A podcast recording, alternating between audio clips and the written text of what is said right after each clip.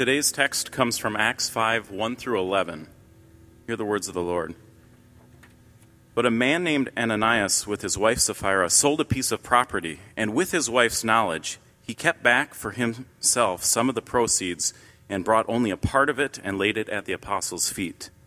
But Peter said, Ananias, why has Satan filled your heart to lie with, to the Holy Spirit and to keep back for yourself part of the proceeds of the land? While it remained unsold, did it not remain your own? And after it was sold, was it not at your disposal? Why is it that you have contrived this deed in your heart? You have not lied to man, but to God. When Ananias heard these words, he fell down and breathed his last. A great fear came upon all those who heard of it. The young men rose and wrapped him up and carried him out and buried him. After an interval of about three hours, his wife came in, not knowing what had happened. And Peter said to her, Tell me whether you sold this land for so much.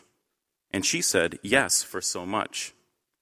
But Peter said to her, How is it that you have agreed together to test the Spirit of the Lord? Behold, the feet of those who have buried your husband are at the door, and they will carry you out. Immediately she fell down at his feet and breathed her last. When the young men came in, they found her dead, and they carried her out and buried her besides her husband. And great fear came upon the whole church and upon all who heard of these things. This is the word of the Lord.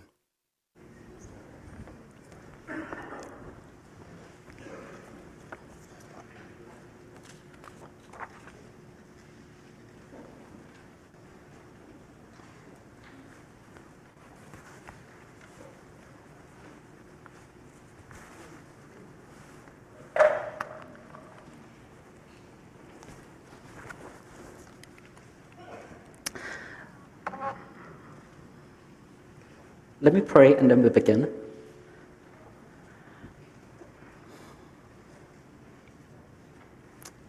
O oh, gracious God, would your Spirit speak through us, speak through me to us, Lord. Would you mold our hearts, mold our minds, that we may have the right attitude towards you. And may all that we do, all that we say, bring you glory for Christ's sake. Amen. Fear is an emotion that all of us have. And I want to ask you do you know in America, what do Americans fear the most? What is the number one phobia? Fear of God? Nope, not even close. Fear of public speaking is the number one fear, all right? Fear of public speaking. After that is the fear of heights, the fear of insects, bugs, and spiders. I mean, when you're standing in front of everybody, you're like naked, you know that? I mean, what do you do with your hands? Do you put them behind you? Do you put them in your pockets? One hand in a pocket, both hands in a pocket? Do you put them in balls? You know that? What do you, do you let them just drop like dead fish beside you? So the fear of public speaking is one of the greatest fear. But we are always trying to get rid of our fears. So if you go to like TED.com and just punch in fear, you come up with a playlist in terms of how to overcome your fears. All right, and this notion in terms of overcoming your fear and basically to take it away, it also seeps into public, uh, into the popular culture. Because if you want to be a Jedi Knight, you have to control your fear. Do you remember the scene, you know, that when Anakin Skywalker was in front of the Jedi Council and he was being interviewed whether he could be uh, an apprentice? What did Yoda say to him, Robbie? no. You, you can't, you didn't remember it? Too, too old. Right? Too old for this, all right. He said this, you know, that fear is a path to the dark side. Fear leads to anger, anger leads to hate, hate leads to suffering. I sense much fear in you. And so you see that, you know, so fear is something that we try to eliminate and try to get rid of it as much as possible. But it's fear something that we should always try to overcome. and to extirpate and to eliminate? I don't think so. And this morning, I want to tell you a story about a couple who did not have the right kind of fear, and it led to terrible and disastrous consequences. So, what I'm going to do is that I'm going to tell you the story, and then I'm going to explain it because it requires a lot of explanation. And then I'll draw the big idea, and then I'll try to draw some applications for us. All right? So it begins with the story first. Now, the story here really begins all the way back to Acts 4:32. And Acts 4:32 begins with this notion that all the believers were gathered together in one heart and one mind, and no one claimed that any of their possessions was their own. In fact, they shared everything that they had. If somebody had need, they willingly sold it, and then they put the proceeds at the feet of the apostles. Now, this is not communism. This is not communalism at all. For there was, the giving was voluntary. The giving was voluntary, and people could still keep the possessions if they needed it. Much better model to think of it is that this was like a family model. If one member in a family needed something, other family members chipped in and helped in as much as they could. And God's grace was so powerfully at work in their lives that there was no needy person among them. There's no needy persons among them. And that phrase there, there was no needy persons among them, actually recalls a similar phrase in Deuteronomy 15:4. In Deuteronomy 15:4, it's Moses telling the Israelites that when you go over into the promised land, it is going to be so bountiful that there would, there would be no needy persons among you. And by Luke saying this, by Luke saying this, that there's no needy people within the community and in, in the church in Jerusalem itself, he was saying that the church was the, was the fulfillment of what Israel was meant to be. The early church was the fulfillment of what God had intended the people to be. And so one of the people who did these things was Barnabas.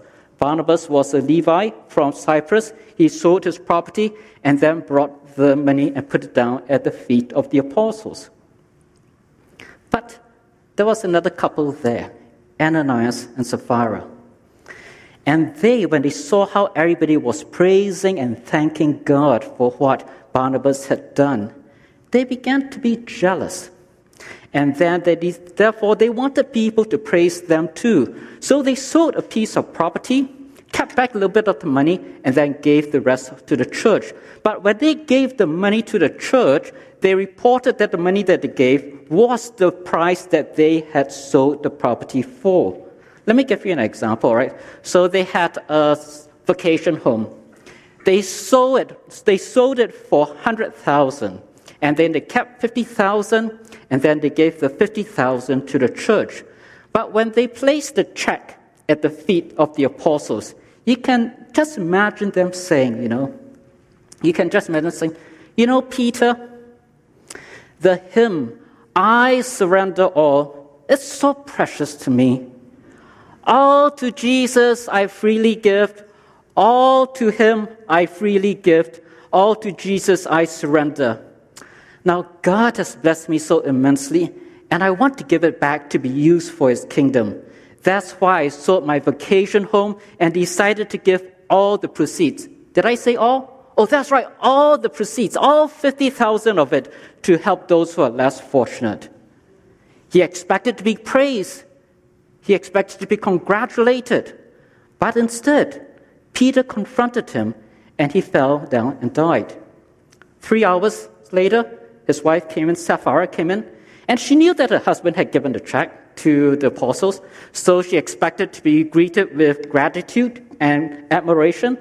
Instead, she again was confronted by Peter and she also fell down and died. And so when everybody heard about it, there was great fear. Now, the, this passage requires a lot of explanation. And one of the things that really needs to be explained is what were their sin? What was the specific sin that they had? And the specific sin was not embezzlement at all. They did not steal other people's money. They did not misappropriate funds that belonged to someone else. It was their own money. So it's not embezzlement. And the sin was also not the amount of money that they gave. They were under no obligation to sell the land, and they are under no obligation to share all their proceeds. But their sin was the sin of deception, was the sin of lying.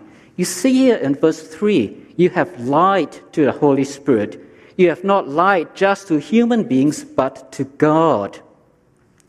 And so here their motivation was really not out of generosity, out of caring for the poor, but their motivation was to gain a reputation to which they had no right. The phrase that you have lied to the Holy Spirit can also be translated in this way that you have defrauded, you have falsely misrepresented the Holy Spirit. Because when the church was giving, what was the source and motivation of their giving? It was the Holy Spirit that was at work. But what was the source of giving of Ananias and Sapphira? It was not the Holy Spirit at all. In fact, it was Satan. That's why Peter said, Why have you allowed Satan to fill your heart? And the notion of filling is important because instead of being filled by the Holy Spirit, as the rest of the apostles were, they were filled by Satan. And so it was deception there. But the other thing, too, the other problem was that they were testing the Spirit of the Lord. So Peter said, How could you conspire to test the Spirit of the Lord? The language of testing was used of the Israelites in the wilderness when they were testing the patience of God through apostasy and rebellion. So, in this same way here, Ananias and Sapphira, they were testing the patience of God. Presumably, they thought that the Holy Spirit was either not present in the church or the Holy Spirit was present, that it need not be grieved or it need not be accountable. And so they were testing and pushing the boundaries in terms of how far they could go before God would take notice of it. And so they were guilty of testing the Spirit here. You know, they could have said, Peter, we originally wanted to give all the money from the sale of our vacation home to the church, but something came up. And so we can't, and we are now only able to give half of what we were intentionally wanted to give. And that would have been fine. But no, they wanted the reputation that others had. They wanted the praise from other people, and they wanted to be recognized to be generous, generous people when they actually were not. And so they were arrogant, they had no fear of God, and they thought that they could act with impunity towards God. Now, when we take a look at this incident, you see that there are Old Testament parallels. And the most significant Old Testament parallels was the story of Achan. Do you remember the story of Achan that when the Israelites were trying to, after conquering uh, Jericho, all right, they were going to continue conquering other places, but Achan kept back something, all right, from the plunder. The same word that, that was used to describe Achan keeping back something is the same word that Luke uses of Ananias in terms of keeping back something. And so Luke is intentionally wanting to allude to the story of Achan. And so, just as the plunder of Achan hindered the conquest of Israel within the Canaan itself, so Luke is also saying that the deception of Ananias and Sapphira is hindering the conquest of God's word within the world by their deception. So, therefore, it needed to be dealt with just as the sin of Achan needed to be dealt with. But there's also another incident, another Old Testament parallel. And it's a very minor story in Leviticus talks about these two sons of Aaron, Nadab and Abihu. They were priests, and they were part of their duty was to offer fire before the presence of God. But they did it in such a way that showed no respect for God. And so fire from the presence of the Lord came down and consumed them. And then Moses said to Aaron, This is what the Lord said Among those who approach me, I will be proved holy. In the sight of the people, I will be honored. And so here, that the sin of these people here, in, in sins of Nadab and Abihu, they did not honor God. They did not fear God and treat him with all the honor that he deserves. But nonetheless, we're still a little bit troubled by this. We're still troubled. And uh, were they believers? Could God do this to, to believers itself? And the answer is that it's not that clear. It's very uncertain whether they are believers. Some say they were, some say they weren't. I tend to think that they were believers itself here. And we should be careful not to portray them as the worst of villains. After all, they were willing to sell property and to give it to God, and that was good. I mean, the only wrong sin of them was the wrong motivation that they had. But Scripture also gives us other examples where God judges believers temporally in this life. But even though, I would say that even though God judges believers temporally in this life, yet He does not take away their salvation. And that's something that we must be careful to remember. But you ask yourself, you know, why weren't they given a chance to repent? Why was it so swift? Why was it so immediate? And I think in some senses there was a chance for repentance. Before, because, you know, as Peter was talking to Ananias, he gave six questions before he made the pronouncement of judgment. Six questions.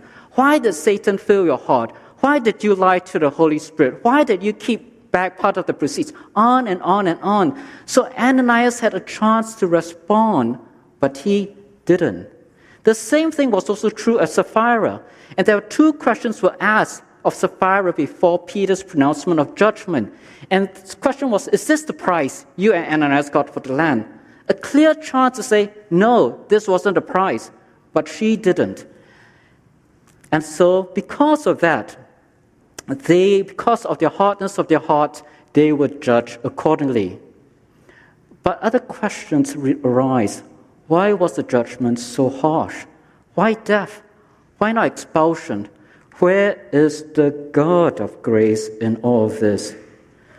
There are no easy answers to these questions, but let me just offer some perspectives here.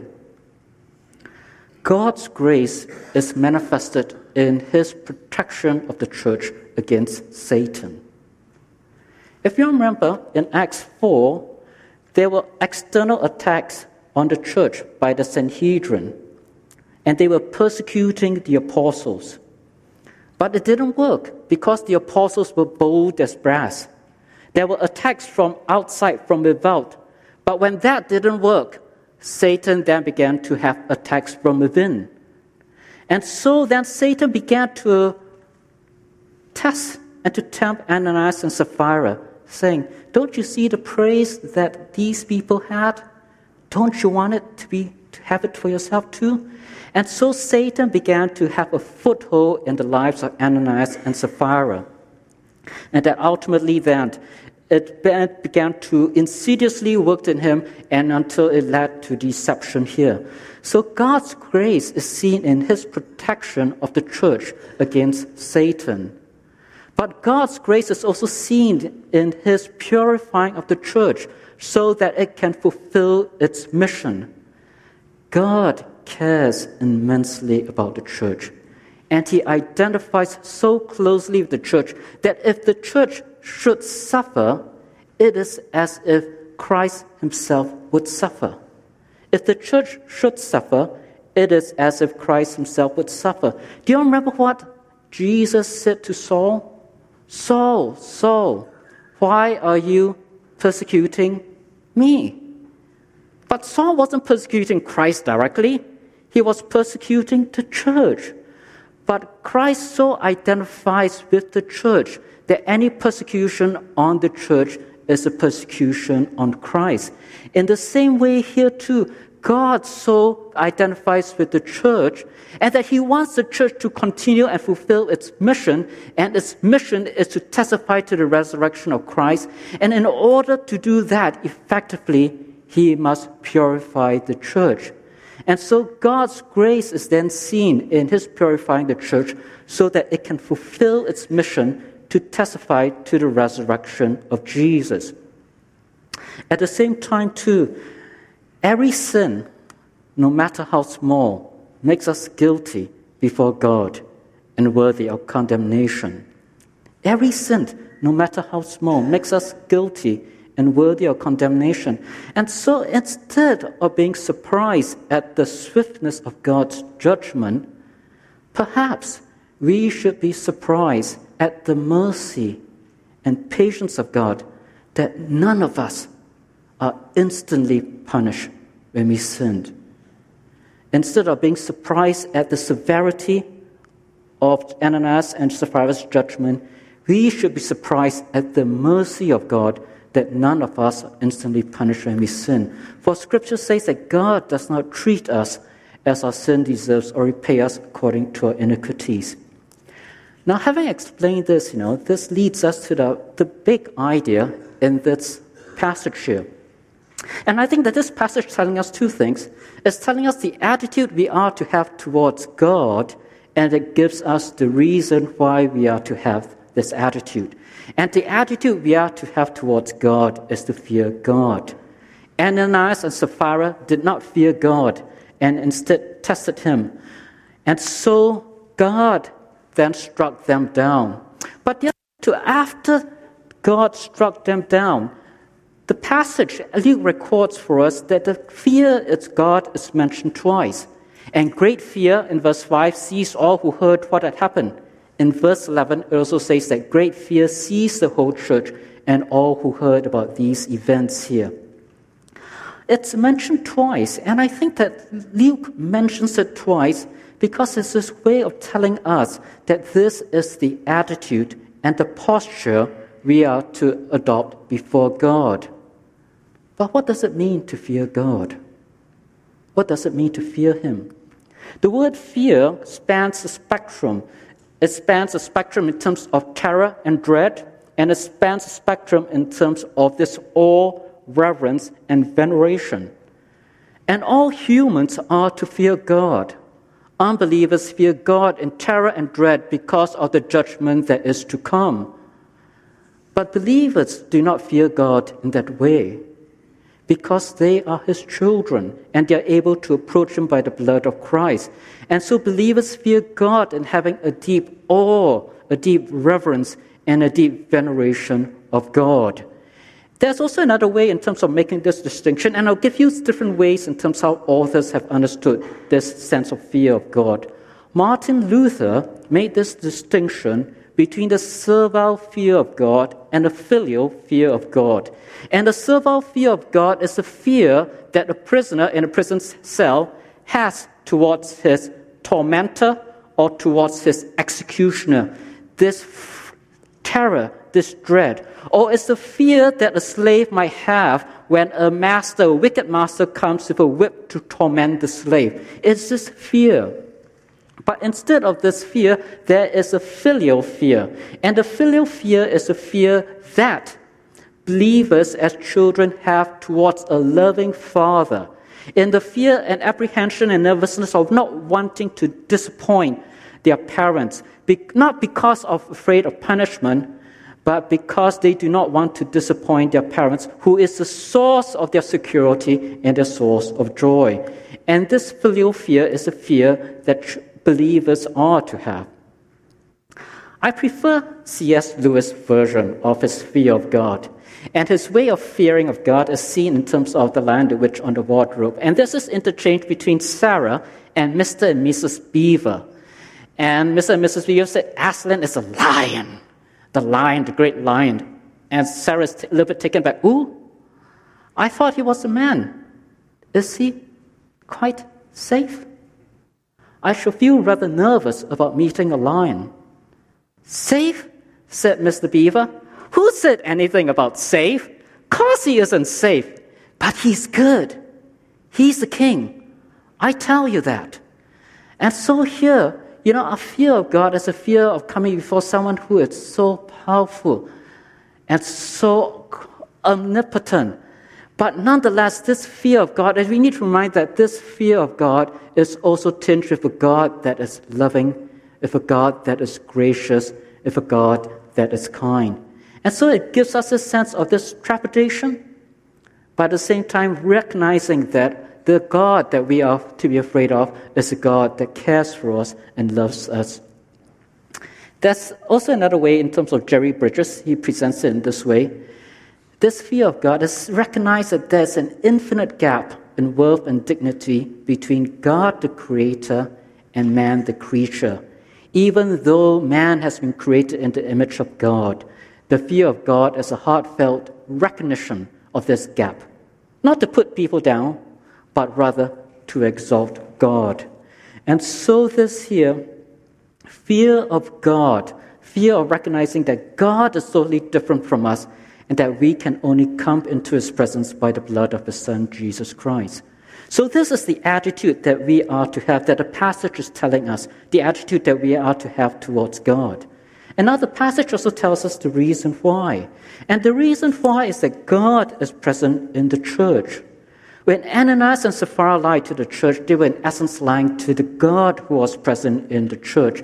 When God struck down Ananias and Sapphira, God demonstrated that he was present in the church. And I think it's worthwhile to compare this episode in Acts 5 with Acts 2. Do you remember in Acts 2 there were great miracles of signs and wonders that were done among the apostles? And after that, God was present to bless the church, but the people had fear. That was the first time that fear is mentioned in the book of Acts. The second time that fear is mentioned in the book of Acts is in this passage here in Acts 5. And we see the same thing again. See that God is present in the church, God is doing miracles, but it's a different miracle. It is the miracle of judgment. And I think that what Luke is doing by this here is telling us that God is present in the church. And that God is present in the church both to bless and also to judge. God's presence is manifested in the miracles of signs and wonders, and God's presence is also manifested in the miracle of judgment itself. Let me ask you this How many of you want to be in a church where God is truly and powerfully present? Most of us would say that we all want to come into an encounter with God. We pray that God will be truly present in our church. How many of you want to be in a church where there are great miracles of blessings, great miracles of healing? I want. Who wouldn't want to be? How many of you want to be in a church where God is present with miracles of judgment? Not, not me. I don't want, you know that. Both of it is a demonstration of the presence of God. Both of it is a demonstration of the presence of God. And I think that if we truly desire the presence of God in our church, we must develop a deep reverential fear of God. For I fear that if God is truly powerfully present in our church, and if we do not maintain a deep reverential fear of God, I'm afraid that God will discipline us accordingly. And so, if we truly desire the presence of God to be powerfully at work in our church, we must, we must develop a deep reverential fear of God. So, God is present. Fear God, for He is present in the church, both to bless and to judge. Fear God, for He is present in the church, both to bless and to judge. Let me just end with a couple of applications. A couple of applications here. How can I grow in the fear of God? There's this book by Albert Martin, The Forgotten Fear, and the forgotten fear is the fear of God. And he lists about eight ways in terms of how we can grow in our fear of God. And I'm just going to highlight three here. And one of it here, the first one is to feed your soul on the majestic greatness of God.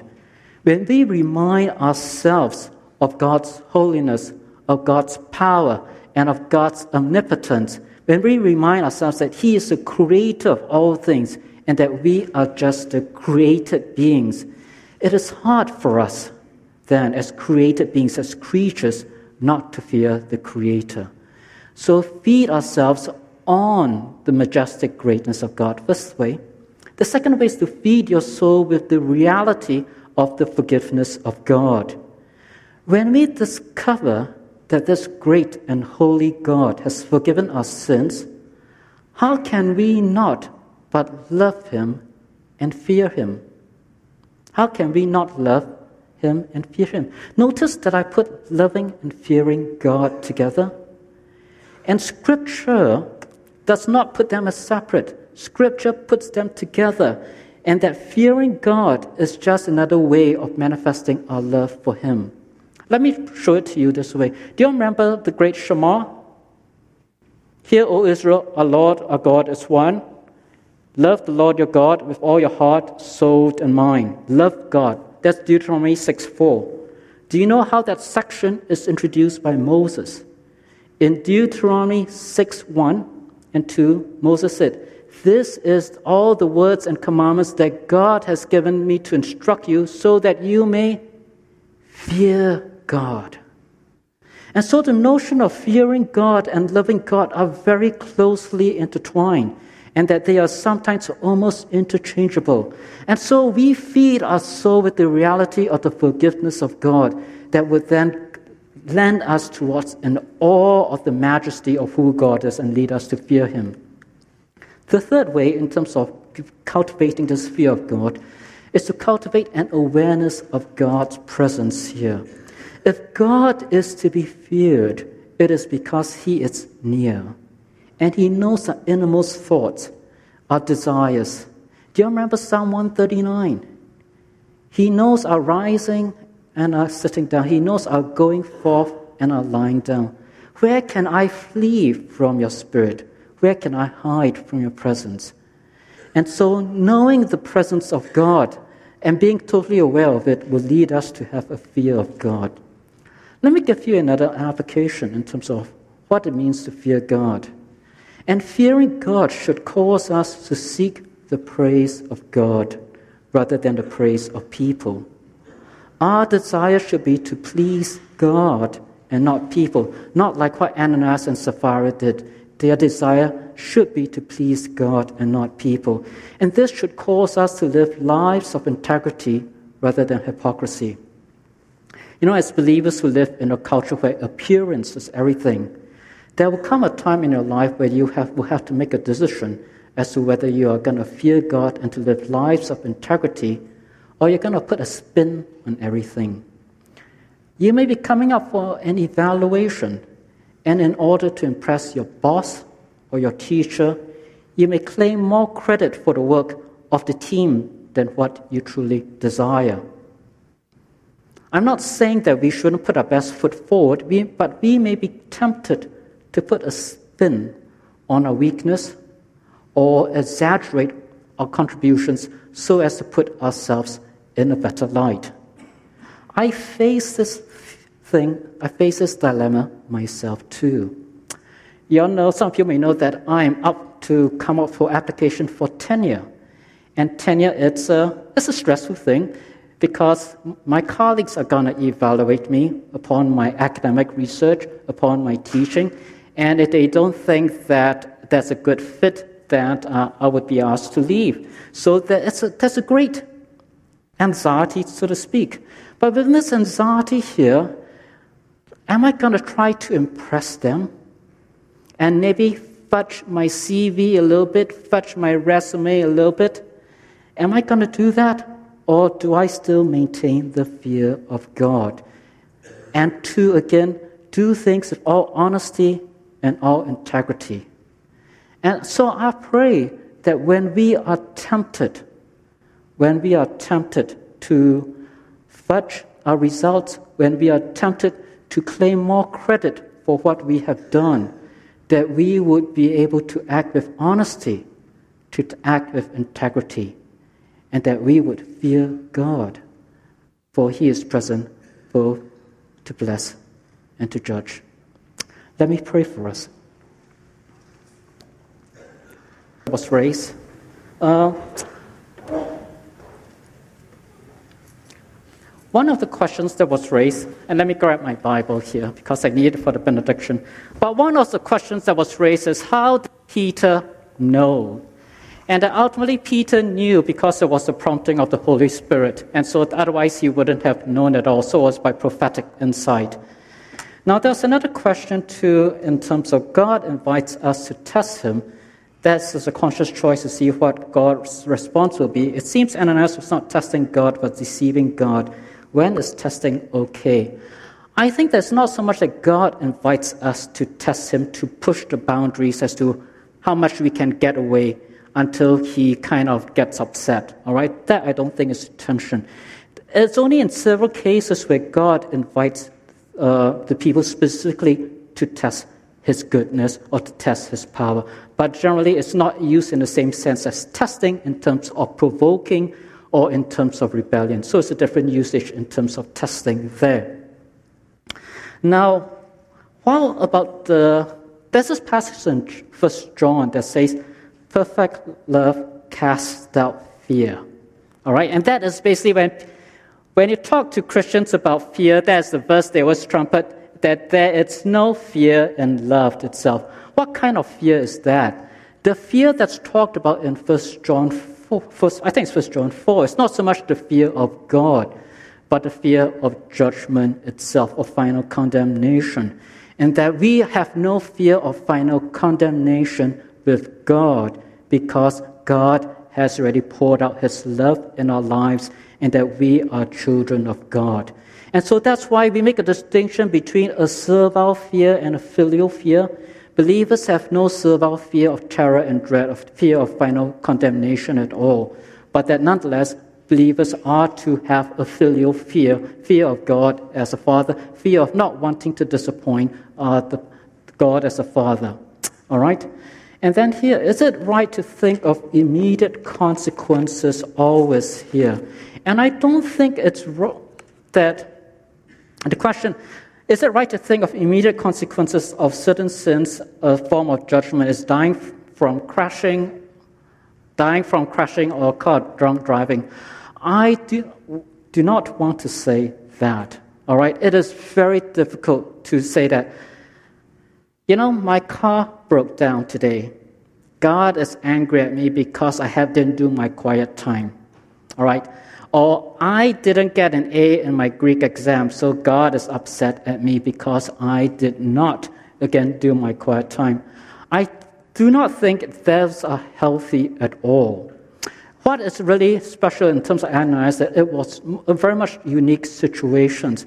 Ultimately, we do believe that God has saved all of us, and that we are accepted primarily because of the blood of Christ.